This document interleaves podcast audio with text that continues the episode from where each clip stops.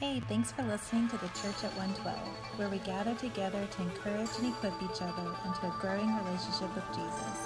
Now, here's today's message.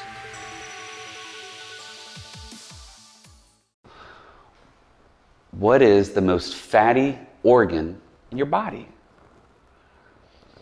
It's not your gut. I thought about that. I'm like, it's probably your gut. A little clue, and you're like, I already know what it is. But 90 minutes of sweating, for those of you that don't like to work out, 90 minutes of sweating can temporarily shrink this organ as if you've aged a year. Isn't that interesting? I was talking with my friend the other day, like he coaches soccer, and he's like, Yeah, we just do an hour and a half every other day, like a couple days a week. I'm like, Oh, that's cool.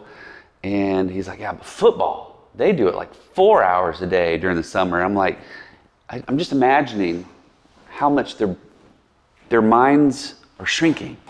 Like the fattiest organ in your body is, is your brain. In fact, when it's, um, when, it's, when you're looking at the dry weight of your brain, 60% of it is, um, is, is, is just fat, straight up fat. I've always heard that most of your brain is water. 73% of your brain is water. It weighs three pounds. These are just statistics. Your total body weight, imagine this. So imagine your brain, the fattiest organ in your body, and it weighs three pounds. It uses 20% of the energy in your body. It makes sense. Like if you think of your brain as a computer, and like, have y'all ever had like those desktops and like you're doing something really involved on your computer and then your desktop like ramps up or your laptop ramps up and you're like, I used to, I remember when I first got a, a church laptop years and years and years ago. I'm like, oh, this is so cool. I didn't have to buy it myself and it's not a hand me down. And when I would be involved with some graphics or something like, and it would whir and spin so much, I thought that thing was about to like turn its head around and go sideways and get, you know, possessed and, and fly out of the room. I'm like, this is bananas. Our brains do the same thing. They say that, scientists have done a lot of research on this. And in fact, they say it takes about 15 years from the time that some research is done for it to kind of get into common vernacular. But you have or can have up to 48 thoughts in a minute. My wife's not in here, but I can attest that she has at least 48 thoughts in a minute. She's like, My brain doesn't shut down. I'm like, I know, babe. You tell me all the time. And that's probably most of us.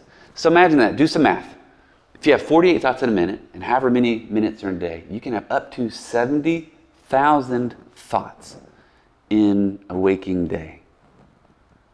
And it just takes one thought of one minute to derail your day, doesn't it? You ever thought about that? No, James, but you're the nerd. You're the resident nerd, and now I have. That's a thought you just put into my brain. The word mind is used 150 times in the Bible. And the reason I tell you that is because if you, for like for the next several weeks, I want to look at our mind. I want to look at our, our, our emotional health, our mental health, and, and the reason why is because if it just takes one thought to ruin our, our day,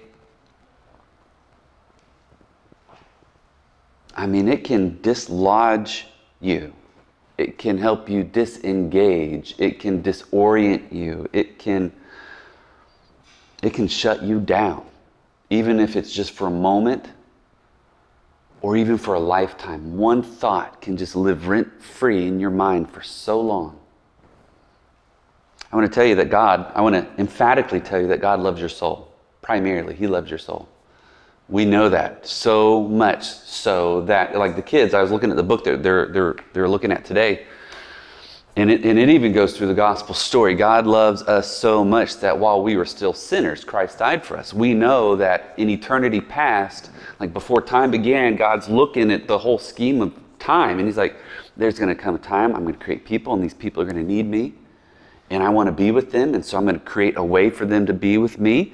Only one way, and it's through my son Jesus Christ and his sacrifice. And so God wrote that in a script a long time ago because he loves each of us. But as much as He loves our soul, if you don't get anything else these next, next several weeks, it's just that God loves my mind as much as He loves my soul. God loves my mind as much as He loves my soul. Sometimes people like me, who are versed in the Bible, who read nerdy Bible stuff all the time, who get involved in nerdy Bible debates on the internet, which I, I get, I don't do that as much as I used to. Sometimes we think, oh, but the Lord only loves your soul. It's like, man, God loves every bit of you. You, you would be surprised the amount of things that, that we would think would be trivial that I pray for when I go see patients. And I'm like, there's nothing too, too small to pray for. Because God loves everything about us. What about, what about my sin? He doesn't love that. but He loves the way He's created you. And He loves your mind. And I think oftentimes in churches, like we forget to, to look at our mind. Because of that thought, because that one thought can break our day, our month, or even our year. We're going to be looking at this now. I want to. I do want to make. Here's that disclaimer I told you about. Uh, where we may address or get into some things that may emotionally get you like, huh? I haven't thought about that. And we may go through some of those things over the next several weeks. And if that is the case, and you find yourself uh, emotionally thinking through some more things than normal, my line is open. I would love to chat with you. But I'm not a licensed professional counselor, and so I do want to encourage you. Like I see one, like I know a lot of folks that see one. My wife is one. She probably can't see you, but she has an open ear too. But I want to encourage you to talk with someone because they've got some. I, am telling you, I was going through some classes. I'm taking a break right now. We're on a break, but I'm I'm on a break right now from these classes. I've taken like seven of them already. It's like doggone, they have a lot of tools in their mental tool belt to help you out more than I do. And so I do want to encourage you. So there's your disclaimer. Mary used to wonder what was going on in my mind. And I know some of you are like, man, this is a long introduction. We'll get into scripture really quickly in the next several weeks. Today is kind of setting up our need for what? For, for looking at our mental health. Mary used to wonder, like, I wonder what goes on in your mind. But now that we've been married for a long time, she realizes, I don't know if I wonder what's going on in your mind sometimes. But I've learned a lot about myself these last several months. This is a set of teachings that I've been looking at and praying through and mulling over and asking God about for quite a while. And so, as much as you might think, hey, that, that was good, I needed that today, it's really for me. And now it's also for you. Because I know that we're in some spots where we need some help. So, I want you to flip with me to Isaiah chapter 26. As we look at the mind, I want to remind you, Isaiah, he's a, a, major prophet, so you can go to like Psalms, Proverbs, and and kind of kind of hook a right, and he's back that way. I love Isaiah. He's probably probably my favorite prophet. He's also it's probably also my favorite book in the Old Testament. But all that to say, Isaiah 26. We've heard it said that we need to be transformed, like made like changed by the making new of our mind, by the renewing of our mind. We see that in Scripture. We know that Paul tells us to like put on the mind of Christ.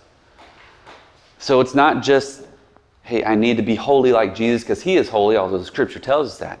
It doesn't, it's not just like I need to trust in the Lord with all my heart and lean not on my own understanding, although we do. Like we need to trust him with our minds. Isaiah 26. Often in Isaiah 26, uh, if you've been around me in life long enough, I make a beeline to verse 8. And I'm not going to put it on the screen, you can take a look at it. Depending on your translation, depending on how old your translation is. I used to love the NIV 84, and it says, Yes, Lord, walking in your truths, your name and renown and the desires of our hearts. Like I would make a beeline to that. I love that scripture. Like our lives, our spiritual lives, and really, if you think about it, not just our spiritual lives, but our life in general doesn't start until we say, Yes, Lord. Those two words, yes, Lord. I'm following you, Lord. That's it. And so I always make a beeline to that, but I haven't thought about how much God loves our mind until I looked at the rest of Isaiah 26.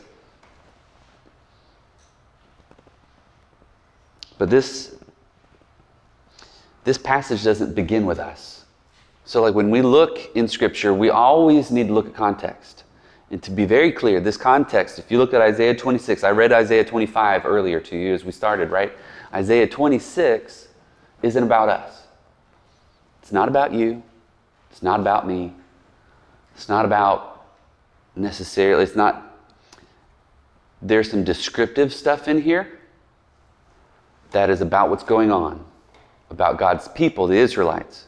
But there's some prescriptive stuff in here that we can still apply to our lives. There's still some applic- applicable statements, some principles, some theories in this that we can still apply. So, just to be clear, there are times in Scripture where we'll take something out of context, and the author of whatever that was was not really writing to you or to me in the 21st century. He was writing to somebody else, and it's a principle that we can still apply. So, if you ever go to a church, or if you ever see somebody online, or someone ever tells you like a some sort of weird out of context Bible verse, like, ah, that sounds a little weird. It's probably because they took it out of context. So, Isaiah 26.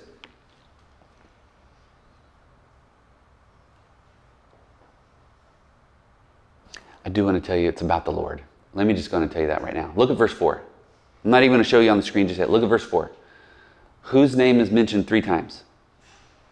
Not Beetlejuice. All right. Lord. Lord, capital L O R D, and we're going to look at that in a moment. So, the context isn't about us. The passage is not about us. The passage is about the Lord and what He's doing in, our, in, in the life of Israel, and there's some principles to apply. I tell you all that. When I was growing up, I often learned from my brother. Y'all have, any of y'all have older siblings? I know you do. I've learned from my brother what not to do. He would do something. Oh, not going to do that. Let me write that one down.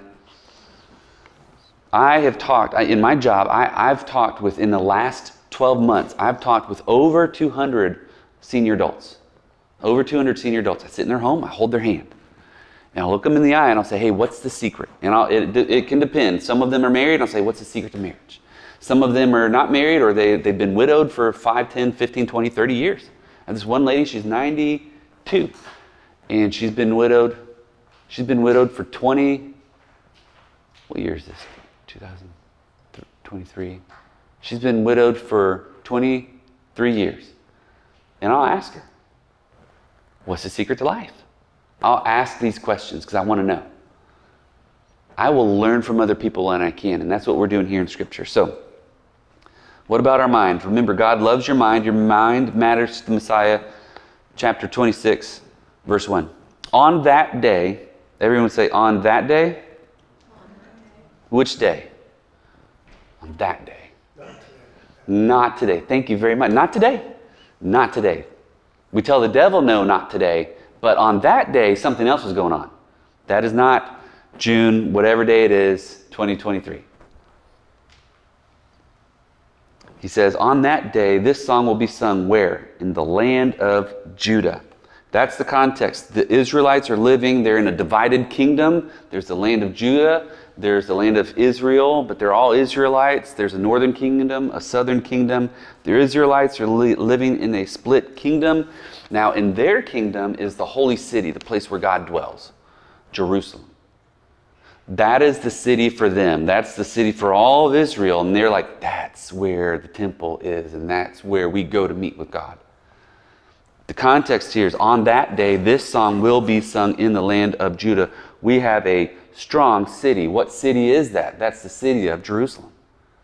This is where we go. We go to God when we need strength. We know to need, we, need, we go to God when we feel weak. We go to God when our spirit feels beat down. In fact, we talked about it. We'll talk about it, I think, next week when we look at anxiety. You're like, oh, I'm already getting anxious about that now. I don't want to talk about my anxiety. I, had an anxiety attack like two weeks ago. Like, they're, they're not as often as they were, but they're, they're still there says, We have a strong city. I have to remember like the Psalms of Ascent. And as they would go up each of these big steps to the temple, they would be saying, reciting a psalm that they had committed to memory. And we're like, I can't commit that to memory, but like, I, like I know which filters I like on social media. like when I go to my stories on Instagram, like I'll always swipe to the right so I can get the, the like rainbowish looking one that's kind of muted on the left. You're like, why is that relevant to anything? You know your Starbucks order. We memorize so many things, and yet I don't have scripture hidden in my heart. But these people, when they were feeling down, they would go up to meet with God at the temple and they would recite from memory the truths of God and how God helps them to look up. So we're going to look at that next week. That is their strong city. It's interesting because they, it says we, and I want to remind you that we are not in that Bible verse. We have a strong city. That is not us. It's the same thing in verse 2. If you look at verse 2, for you have turned the city into a pile of rocks. Oops, that's chapter 25. Open the gates so a righteous nation can come in. Guess what? We are not that righteous nation. I love America. That's not a verse about America. Be very clear, this is a verse about the nation of Judah at that time. So, in this prophecy, we're talking about southern kingdom, just so that we're clear. And then you look at verse, verse 2. Open the gates so that a righteous nation can come in, one that remains faithful. Chapter 25 reminds us that there was a fortified city, and now it's in ruins. Chapter 25, verse 2, and chapter 24, verse 10, and very similar. The city of chaos is shattered. Like there, there are places in our lives, there are places in their life where they were in strongholds and they were defeated. Jerusalem hadn't been defeated at this point just yet. So we are, they are talking about Jerusalem here. So here's a truth for them and a principle for all. You ready? The salvation through Jesus secures those who trust in him. The salvation through Jesus secures those who trust in him. Going back to verse 1, it says, Salvation is established as walls and ramparts. The reason why it is a strong city is because of salvation. Where does that salvation come from? We know that salvation comes only from the Lord. We, on this side of history, we know that salvation comes from the Lord, who is Jesus Christ, the Son of God. Jesus in our lives sets up walls and barriers. So here's the prescriptive part. He sets up walls and barriers to protect us, to give us. I mean, it's cheesy, but He gives us our best life now. He doesn't give us health, wealth, and prosperity. No, He gives us the life that we were intended to live, that we were created to live. The life that Adam and Eve screwed up for us. And you know what? We would have screwed it up ourselves way back when. Because we would have chosen us and our desires and our whatevers all the time and our preferences over anybody else's. And Jesus is like, man, you know what?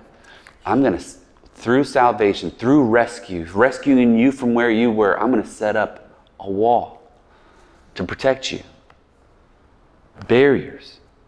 Salvation is established as walls and ramparts. It's kind of like when we went to the beach. I didn't do it this time because I got really sad last time because of this particular story. When I go to the beach, I like to build stuff. I just feel better building stuff. I don't like going in the water because you get algae in your swim pants. I don't like that. I don't like getting dirty. I don't like salt in my mouth unless it's on a steak. Okay? You give me some salt water and you're like, is there a mouth ulcer? What's going on here? So I like to build things, except for this last time I was sad and so I dug holes. And eventually I'm like, just bury me in it. There's a picture on the internet. But this specific time, like I was, we were building a sandcastle. You have to go close to wet-ish sand, right? Not super wet, but wet-ish. And uh, unless you're really good, and I'm not. But so I got close. What do you do? You build your little moat, and then you build walls because the waves are coming in. And I had some really good walls, but they weren't good enough for God. And God toppled them over with the waves. And I got sad. And then I built another one because I'm resilient. And then the waves came and they crashed, and then I got sad again. But then I built another one, and then they crashed again, and I quit. Here's the thing in Matthew, the book of Matthew, Jesus says, A wise man is one who hears the word and he builds his house on that foundation. It's like someone who digs real deep and finds that bedrock, that sure foundation, not on the sand. Because, like, when the waves come, and they're to come, when the waves come, it's to topple over. James, go dig a hole. I will, Lord. Like, sorry. Anyway, like, those are to come. He says the, the wise person is the one who hears the word and, like, we dig on that, down to that foundation, we build our house on that. And so, when we know that Jesus is our salvation, Jesus is the foundation that we build on. And so when we have these, these waves in life, and these storms sweep in, or that one thought out of 48 thoughts in a minute that could turn our day bad. No, no, no, no. I'm going to take every thought captive because Jesus loves my mind as much as he loves my soul.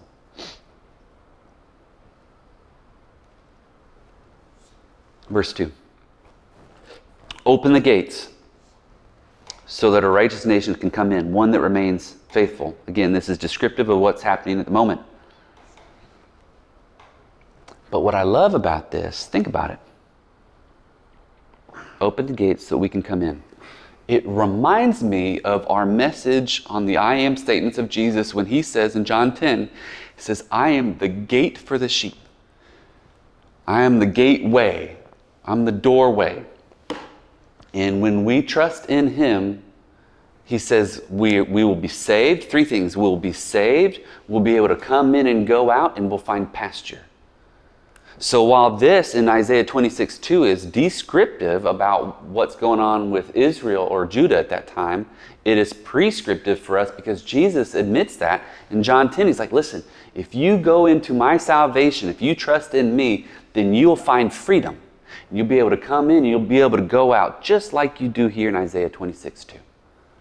Because Jesus is fulfilling what, what the prophets pointed to all along. Verse 3. He says, You. Now, who is you in this verse? Let's keep reading. You will keep the mind, and we're going to look at that verse in just uh, that word in a moment that is dependent on you in perfect peace, for it is trusting in you. Here we are looking at God. And this is one of those truths that apply to all of us, all throughout time. Not just for these people here, although specifically for these people here, but also for us. I have a question for us. Let's be honest for a minute. Who or what do we turn to when we first want peace? Like some of us, if we're honest, we turn to relationships. Like when, when we need peace in our life and something goes awry, we, we look for, like my friendship with so and so, or my wife, or my whoever. Like I'm looking for this to fix it. Like, hey, I need some help here. I did that one night. It was like midnight. And I messaged my friend. I said, hey, I'm having a lot of anxiety right now, and no one else is awake, and I didn't want to wake up my wife because my daughter still sleeps in my bed. Can someone, I figured you could encourage me. He said, yeah, dude. I didn't have, he didn't even have to say, hey, how'd you know I was still up? Because I know he's always awake at midnight. Worship leaders sleep into like noon. That's what they do, musicians. But sometimes relationships will sour. So we can't trust in just relationships. Like if that's what we want to like fix us, it's not going to fix us. Some of us we trust in money. Why? Because money gives us quote some control. I read this on the internet. It's got to be true Psychologists say like we turn to money because it gives us some control over our safety, our security, our food. Like if you use money, like to some degree, like you have some control over what's going on in your life. I remember there was a day about a year or so ago that I accidentally left my debit card at home. No big deal. Because I have Apple Pay. Except when you're almost out of gas, your gas light's been on for 15 miles, I've got five miles left, and the gas station, the Podunk gas station you're going to doesn't take Apple Pay, and you're like, oh no, what do I do? And then you realize, I don't have any safety or security here at this moment. It's sad because there's times where we're like, hey, I wish I had more money, because if I had more money, then I would be more safe I would be more secure. I would have more pleasure. I'd have more food. I would have more, more, more. And that's why people that win the lottery, like they stick in, the, they, they, they lose it all. because it's their habits of their mind, it's their, it's their, their emotional and spending habits. Or sometimes we rely on us. That was Judah's problem. Judah's problem was that I, I can do this all by myself. My daughter, Allie, a lot of times she'll say, she's five, she'll say, I can do it by myself. And I don't like hearing that sometimes. I, lo- I, love, I love that she is adventurous and I love that she's self sufficient. But like when it's like, hey, I, I went poop. Well, let me, let me help you out there. She said, no, I can do it by myself. Or when she says, hey, I'm hungry, I want a sandwich. Okay, daddy will make it for you in a minute. No, I'll make it by myself. And we're not talking about ham sandwiches. We're talking about peanut butter and jelly sandwiches. And I, that was Judah's problem. I can do it by myself. You know what the Bible calls that? Pride. Like it's cool to know, hey, I can do some of this stuff by myself, but we can't do it all by ourselves. When we get into a mental or emotional funk, we can't get out of it by ourselves. Well, I'll just pull myself up by my bootstraps. We can't. That's pride. And the, the, the, the writer of the Proverbs say, pride goes before the fall, right? Here's your application. When dissatisfaction starts to seep into our stories, we need to fix our eyes on the only one who can truly satisfy, and his name is Jesus. Oh, James, how do I do that? I personally start with worship. That's me. That's how I'm wired. Like when I'm getting dissatisfied or that thought creeps in, like I'll, I'm like, man, when's the last time I, I praised God? And I'll throw on a worship song. It might not work for you. Maybe for you, it's like, hey, I need to pray. I need to talk to the Lord first. For some of us, it's like, I haven't opened up a copy of Scripture on my phone or in person in a while, and I need to do that. I don't know what it is. All of those things can help point us back to or reorient back to God. And he says, You will keep the mind that is dependent. That's what we need to do. We need to be dependent on God. Now, that word for mind means frame of mind or perspective, it's our mental capacity. Dependent means literally, it means like leaning on. It's kind of like I'm leaning on this wall. I know it's not going to go anywhere. But more specifically, it's the idea of like leaning on like a staff or, or like a set of crutches. Like there are times like you've ever had to use crutches, like you, they're not just there to hurt your armpits, right? Crutches are there for you to lean on. And if you don't lean on your crutches and you throw your crutches away and you have a bum foot, what do you do? You hop along. Or you just sit there and you rely on a relationship or something. I don't know. You've got to lean on the Lord. So he's like, You will keep the mind. God will keep the mind that is dependent on you. And this word here for perfect, peace, literally says peace, peace. And then we easily describe it as perfect peace, but it is all satisfying peace. I believe God, God includes that line because He loves our mind and He knows how prone to wander it is. So, the point of where our minds should be, we find in verse 4 Trust in the Lord forever because He is the Lord, the Lord Himself. Now, I copied this off the internet, so whatever you're seeing on the screen, I copied this. But in my copy of Scripture, it's capital L, capital O, capital R, capital D, all three times. The caps lock Lord of the universe, the God of the universe. Another way of saying it is God Almighty, the one who has all power. So he's telling us, but really he's also telling them specifically. But this is a truth for us trust in the Lord who is Almighty and has all power. Trust in him forever. Because the Almighty Lord, who has all power, the Lord Himself, who has all power, guess what? He is something specific. I want to tell you that we can rest safe and secure, satisfied knowing that our mind is in the hand of the Almighty God of the universe. One last little thing how do we trust in the Lord? Clearly, the Israelites, they have a strong city. You see that in verse 1. We have a strong city. They have freedom. Verse 2 open the gates so the righteous nation can come in and go out. Verse 3 they have a peace of mind. They have perfect peace when we lean on God. A lot of people would be tempted to quit. I've got it. Matthew McConaughey, I listened to his autobiography. Not, I can't recommend it, but you ever wonder where that term, all right, all right, all right, comes from? It's from his very first movie, Dazed and Confused. And the director, he was going into a, uh, this is not in my notes, and now I'm over on time, but he was uh, going in to, to, to shoot a scene. In, in fact, his scene wasn't for a couple more days, but they had him come in and do a full on dress rehearsal. They wanted, the director wanted to check him out in his outfit, and they're about to shoot a drive in scene for some other cast members. They see him in his outfit. The director's like, hey, I need you. So there's a girl in this movie. I haven't even written the lines for this scene. How would you pick her up? Like, how would you, how would you, you know, hit on her? And, and so, like, he thinks about it. He's like, well, all right, look, I got, I got car. So that's good. He's like, I got, I got charisma. I got hope in myself. That's all right. And then he's like, and I got, he's like, I got the look. He's like, I got three out of four things. All right, all right, all right. That's where it came from. If you ever wonder where that came from, he has like four things in life, and he, if he hits three out of the four things, then he's okay. He's like, man, that, that line is stuck with me, and people have tattooed it, and they put it on t shirts and all, all this other stuff. You would think with verse 1, verse 2, and verse 3 that Israel, Judah here, is saying, all right, all right, all right, we've got it. We've got a strong city. We can come in and go out. We got freedom and we got perfect peace. Everything is hunky dory. So you would think that, you know, we can just quit. And Isaiah the prophet says, nope, nope, nope, nope, nope. You can't quit. Trust in the Lord forever. Why? Because He is the Lord. What else? He is the Lord Himself. But guess what? Number four, He's an everlasting rock.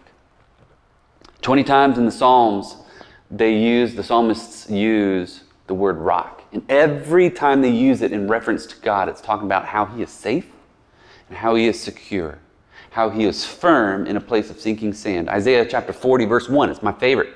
One of my favorites. I love a lot of the Psalms, but it's one of my favorites. U2 did a song about it called 40.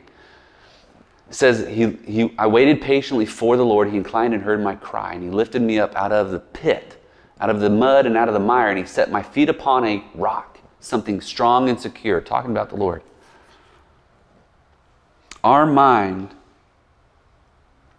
needs to be set on Him. Why? Because He loves our mind as much as He loves our soul. If you don't get anything else today, is that God loves your mind as much as He loves your soul. It's time to trust God with our mind, to lean not on our own understanding. Jesus, thank you for today. I'm grateful that you love our mind. That really wouldn't matter, Jesus, if you didn't die for us, though. So I'm grateful that you thought enough of us, that you loved us so much, that you came to this planet for us. May we lean on you in our good times. And Jesus, may we lean on you in those times when those thoughts turn awry in our minds. Because you are worth it all, Jesus. It's in your name we pray. Amen.